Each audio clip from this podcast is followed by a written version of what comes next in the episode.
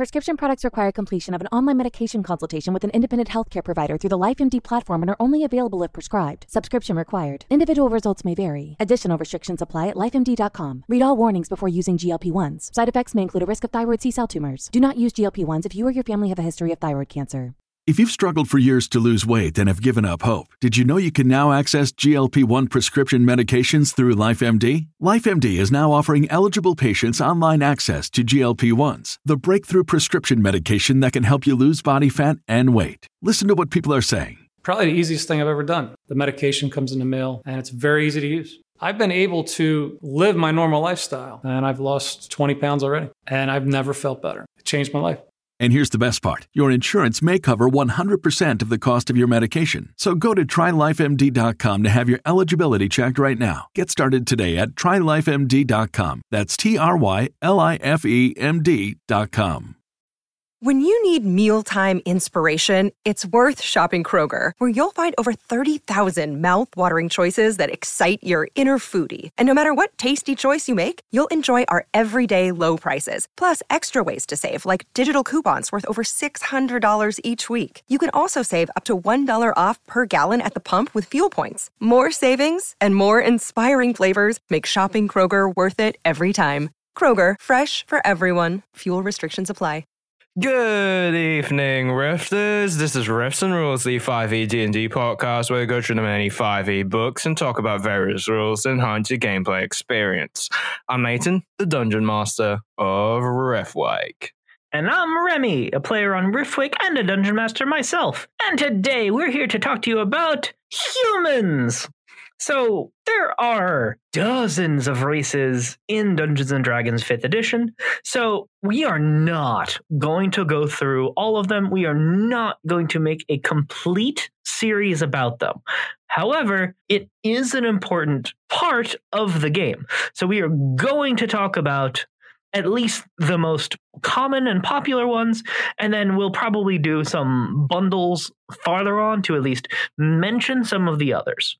But for today's sake, humans. Us, the thing that we are, the only sentient race on our world to the best of our knowledge. So, in Dungeons and Dragons, humans are still just one of the many sentient races in the game. So, how to use humans in the game is actually somewhat of a debatable topic. So, generally speaking, culture differs a lot in Dungeons and Dragons. You do not generally have like many different places matter in terms of culture. A lot of culture in game is defined by the character's race. So dwarves are that, you know, Scottish Irish voiced, you know, tough creatures. You know, elves have that more, you know, posh style to them. But oddly enough, humans don't tend to have a lot of the spread of how they are in the real world. And whether that is something you honestly should do can be debated. Because, as we talked about before in our political correctness episode, there are lines of crossing into things that are not good. Like, if you wanted to put on certain voices. You know, maybe you are quite skilled at voices, but that doesn't necessarily mean that that's an okay thing to do. Like, okay, good example for the most part. In Star Wars Episode 1 Phantom Menace, a lot of people took offense with the Neimoidian's voice because it was that like kind of terrible 1950s like racist Chinese kind of voice like, "What did you say?" And it was That rather problematic. amazing. Like uh, it was, it was very apparent and not good in that movie that what the Neimoidian's voice was based on. And then you also have Watto on Tatooine, who is absolutely old Jewish guy, like, hey, Annie, you know, your credits are not good here, only money. Ah, ah, ah, ah. And it's just like, holy shit, that's so. Yeah. Like, to actually have other creatures representing things in the game is how it is often done. but humans have quite literally hundreds, if not thousands, of cultures and accents in our world. And to try to play that out in your game is something to consider and honestly maybe even just talk to your players about which direction would you prefer I go? Should I, you know, gamble on doing some stronger voices or should I just have it be all people have a somewhat more generic voice and then have it be that the races are the stronger, you know, cultural effector like you don't have a, in a lot of d&d games that you have like oh yeah you know humans from the north you know speak in this kind of tone. Or you know you have you know the ones in the south have you know the american southern accent. Like it tends to not be regional in a lot of d&d and that absolutely is something that i would say can be done a lot more but your mileage may vary so let's dive right into then the mechanics of humans in 5th edition Dungeons and Dragons. Because, like, to my own surprise, there's a lot more subclass or subrace options to humans than I honestly remember just because I didn't think about how many more books have come out over the years. So, generally speaking, there were two, and this has been built on a lot since then. There was just human and variant human. So we'll start there human ability score increase. Well, actually, before I just read it over and over again, uh, generally speaking, races will give your character a couple of particular things. You have an ability score increase. So you start out with either the point buy system or roll traits for your ability scores. And then your race will give you a small boost to those ability scores. And then in addition to that, there is uh, age, alignment, size, speed, and languages. And some races also give additional thing to that as well. So I'm not just going to read all of the things because age, alignment, and size, it doesn't matter a whole lot. So as we do the races, I'm just going to mostly skip over those, uh, just maybe a brief mention, if anything. But anyway, ability score increase. So humans are actually unique among the races in how this works. Normally, a race will give something along the lines of plus two to some ability score, and then a plus one to something else, with some rare variation that we'll go into when those come up. Humans, on the other hand, instead of doing it that way, give a plus one ability score increase to all of them. So all six ability scores get a plus one increase, which gives humans a massive advantage in terms of that ability score increase because that is six points compared to the other three or possibly four that other races may have. On the other hand, because it is just by one, there's nothing that will get that plus two boost that many other races do give. So it is a rather interesting trade off, in all honesty. And as with most races, they have the base speed of 30 feet, and you get to pick common and one additional language as a language to know. And that is it for the base human. Now, the variant human is rather different.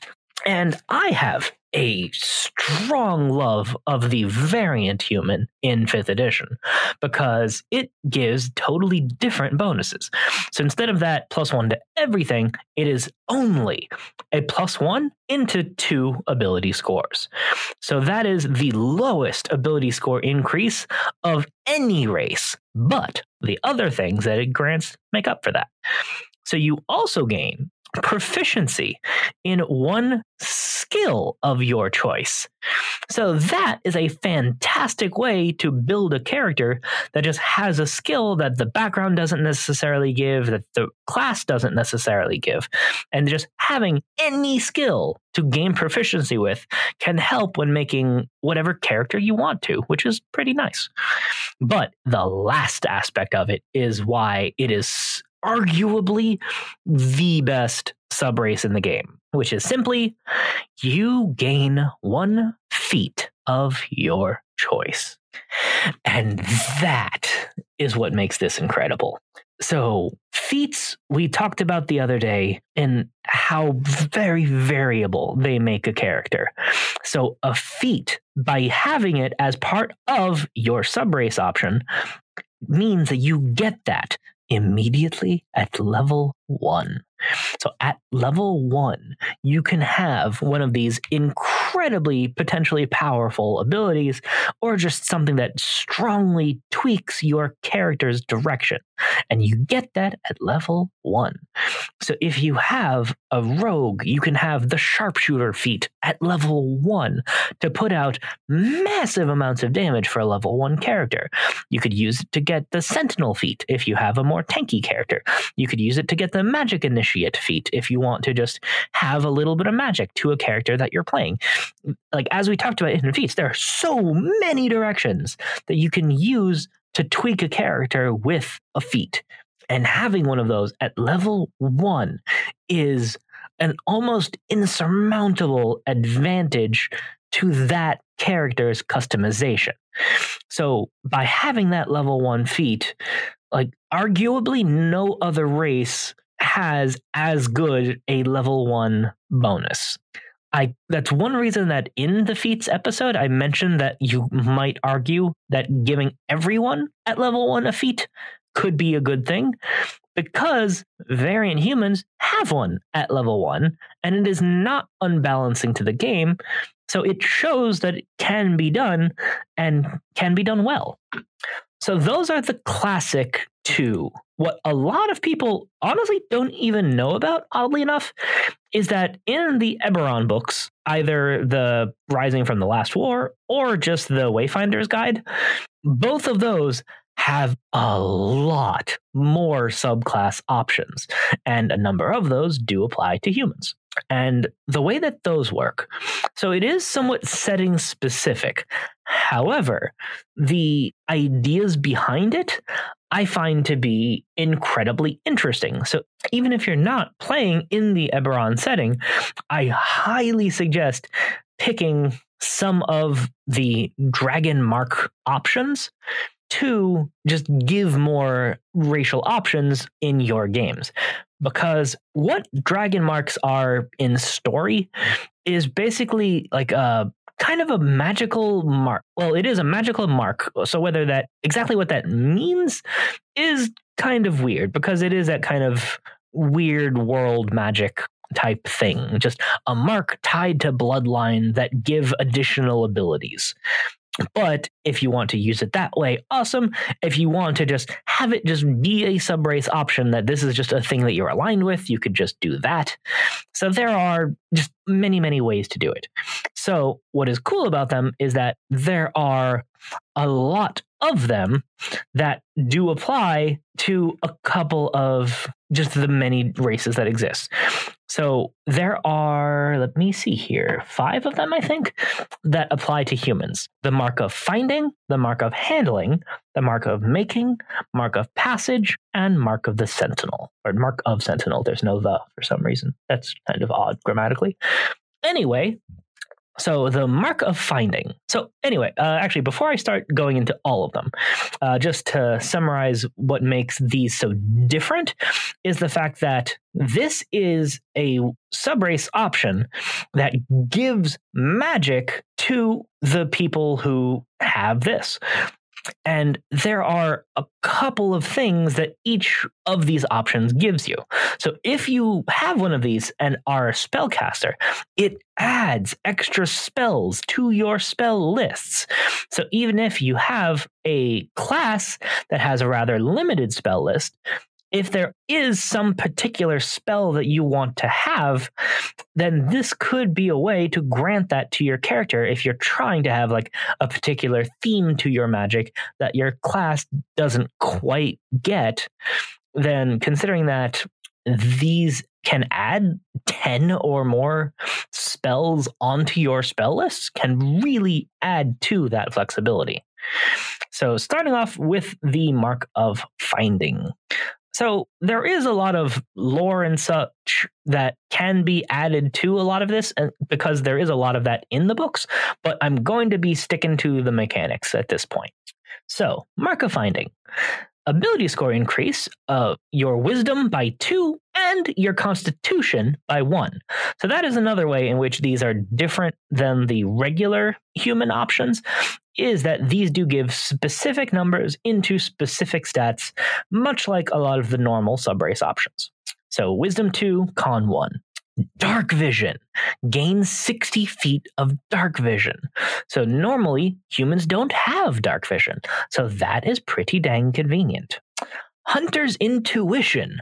When you make a perception or survival check, you can roll a d4 and add the number to the ability check. So that is another of the ways in which these are somewhat different is that you can add a d4 to specific ability checks. And that is real nice because that is just a flat out thing that you gain the ability to do. It is not limited at all. So every perception check and survival check that you make gets that extra d4. All right, next up, Finder's Magic. You can cast the Hunter's Mark spell with this trait. Starting at third level, you can also cast Locate Object spell with it. Once you cast either spell with this trait, you can't cast that spell again with it until you finish a long rest. Wisdom is your spellcasting ability for these spells. So that's pretty cool. So even if you are not a spellcaster, you gain the ability to cast each of those spells once per long rest. Nifty. And then finally, you can speak, read, and write the common and goblin languages. All right, and now on to the mark of handling. So this one gives a wisdom increase of two and any ability score of your choice increased by one. So, unlike the mark of finding, the mark of handling lets you choose where to put that sec- that uh, one point. Wild intuition. When you make an animal handling or nature check, you roll that d4 and add the number rolled to the ability check. Primal connection. You can cast the animal friendship and speak with animals spells, with this trait requiring no material component. Once you cast, you can't until you finish a short or long rest. So, again, unlike the previous, short or long rest allows you to recharge the animal friendship and speak with animals the bigger they are. Starting at third level, you can target a beast or monstrosity when you cast Animal Friendship or Speak with Animals, provided the creature's intelligence is three or lower. That is actually kind of amazing. So, normally, Animal Friendship and Speak with Animals lets you talk to beasts. So, the ability to also cast that on monstrosity is unique to the mark of handling. So one thing that I forgot to mention uh, with the mark of finding was what spells that gives you access to. So uh, first off, uh, the mark of handling here. So it it does sort it out that at each spell level of first through fifth, you gain a spell or two, and instead of just reading all of them, because like I said, there can be up to 10 spells on each of these, I will simply say that they are all themed around animals. So, animal friendship, speak with animals, beast sense, conjure animals, all that kind of stuff is what you get with the mark of handling. So, just to briefly backtrack back to the mark of finding to go over what that gives you. So that one is more on the kind of divination side of things. So that one will give you locate animals or plants, locate object, clairvoyance, divination. So that gives you some pretty cool abilities as well. So now let's uh, move back on to the mark of making. So this one gives you an intelligence boost of two and an ability of your choice by one. Then, Artisan's Intuition. When you make an Arcana check or an ability check involving Artisan's tools, you can roll a d4 and add the number rolled to the ability check. So, this is actually different. Instead of it just being two abilities, it's your Arcana skill and a check with Artisan's tools.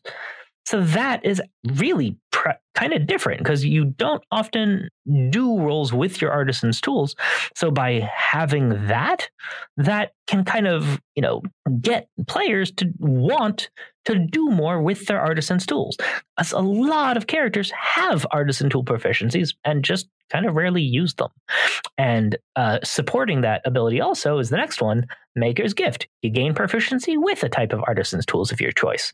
So that way, even if you don't have one from your background or from your class, that you get one with this in order to support that previous artisan's intuition.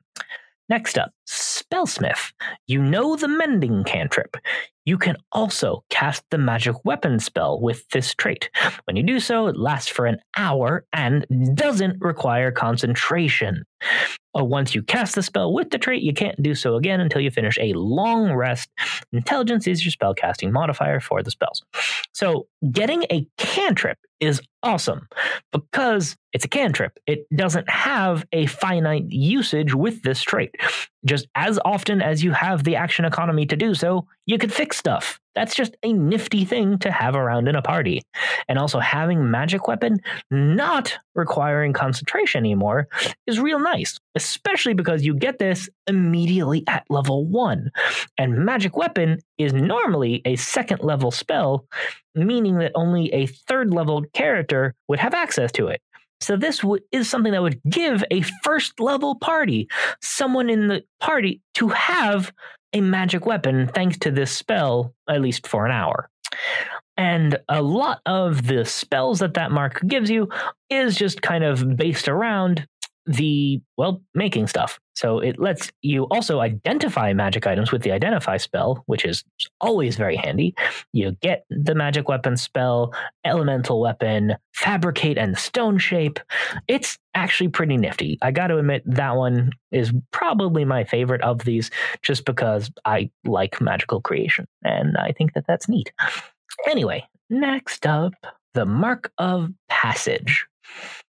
So this one increases your dexterity score by two, and then one other of your choice increases by one. Now, this one also has one difference from the others in that the Mark of Passage human actually has a base walking speed of 35 feet, meaning that humans with the Mark of Passage are quite literally as fast as an elf, and that's kind of neat. All right, next up, intuitive motion. When you make an acrobatics check or any ability check to operate or maintain a land vehicle, can roll a d4 and add the number to the ability check. So again, this one also is kind of different in a neat way. So acrobatics check as your ability, but then anything to do a land vehicle that's kind of cool because you don't often, again, use a lot of ability checks for carts and such, and this kind of will give that incentive to do so. Magical Passage. You can cast the Misty Step spell once with this trait, and you regain the ability to cast it when you finish a long rest that is another really, really potentially useful ability. So, Misty Step also is normally a second level spell, but you get it immediately. So, instead of needing to be a third level character, at least once a day, you can just teleport 30 feet as a bonus action at level one. That is fantastic. And then the spells that this mark gives you access to is all kind of based around motion. Expeditious Retreat, Jump, Pass Without Trace, Phantom Steed, Teleport Circle, and more. It is a lot of really, really good you know, transportation type spells that that one gives you access to. And then finally, we've got the Mark of Sentinel. So this one will give you a constitution boost of plus two and a wisdom score increase of one. Then, so that's actually interesting. So that one does not give you the choice with that second. So you just get the constitution and wisdom. So this one is kind of built around the more tanky kind of character because that two points of constitution is never a bad thing. Anyway, Sentinel's intuition. When you make an insight or perception check, you can roll a d4 and add the number to the ability. So, insight and perception are very important skills, as always. But the fact that you then get that wisdom point boost with the ability score increase is a nice kind of synergy between the abilities that it gives you, because both insight and perception are wisdom checks. Guardian's Shield. You can cast the Shield spell once with this trait and regain the ability to cast it after a long rest. So, Shield is a reaction to give you plus 5 AC for a round of combat. So, having that oh shit button in your quiver, even if you're normally just a melee tank character, or even if you're just not, anytime Shield can be really useful because that plus 5 is a massive, massive bonus. All right, uh, Vigilant Guardian. When a creature you can see within five feet of you is hit by an attack roll, you can use your reaction to swap places with that creature, and you are hit by the attack instead. Once you use this trait, you can't again until you finish a long rest. So that is a really neat ability. The ability to just use your reaction to take a hit for an ally. There are so many, many cases where smarter enemies will target the squishier people first. So having the ability to redirect one of those attacks to you instead of your squishy allies is real nice. Alrighty, and then we've got the spells of the mark. So this is mostly stuff from the paladin spell list for the most part, which makes sense for a sentinel. So that gives you access to compelled duel, shield of faith, zone of truth, death ward, and a bunch more as well. So a lot of good kind of protection angled magic with that mark. So that's humans. There are a lot of subclasses that give a lot of really powerful abilities. Variant human, of course, being my favorite, thanks to that additional feat. But there are a lot of ways that you can use humans in the world, and as always, you are very much encouraged to do so. Thanks for listening to this episode of Riffs and Rules. Please leave us a review and give us five stars on iTunes. Also, support us on Patreon at patreon.com slash podcast. Tier stars low as a dollar, and even that much really helps us out. Supporters get benefits such as behind the scenes content, early access to episodes, access to the Patreon Discord where you'll be able to chat with the cast, and even a shout out on the show. Find us on social media on Twitter at Riffwake Podcast, on Facebook as Riffwake, and on Reddit on the subreddit r slash Riffwake Podcast. And now send us an email, riffsandrules at gmail.com. That's riffs, A-N-D, rules at gmail.com. Thanks for listening. Bye. When you need mealtime inspiration, it's worth shopping Kroger, where you'll find over 30,000 mouthwatering choices that excite your inner foodie. And no matter what tasty choice you make, you'll enjoy our everyday low prices, plus extra ways to save, like digital coupons worth over $600 each week. You can also save up to $1 off per gallon at the pump with fuel points. More savings and more inspiring flavors make shopping Kroger worth it every time. Kroger, fresh for everyone. Fuel restrictions apply.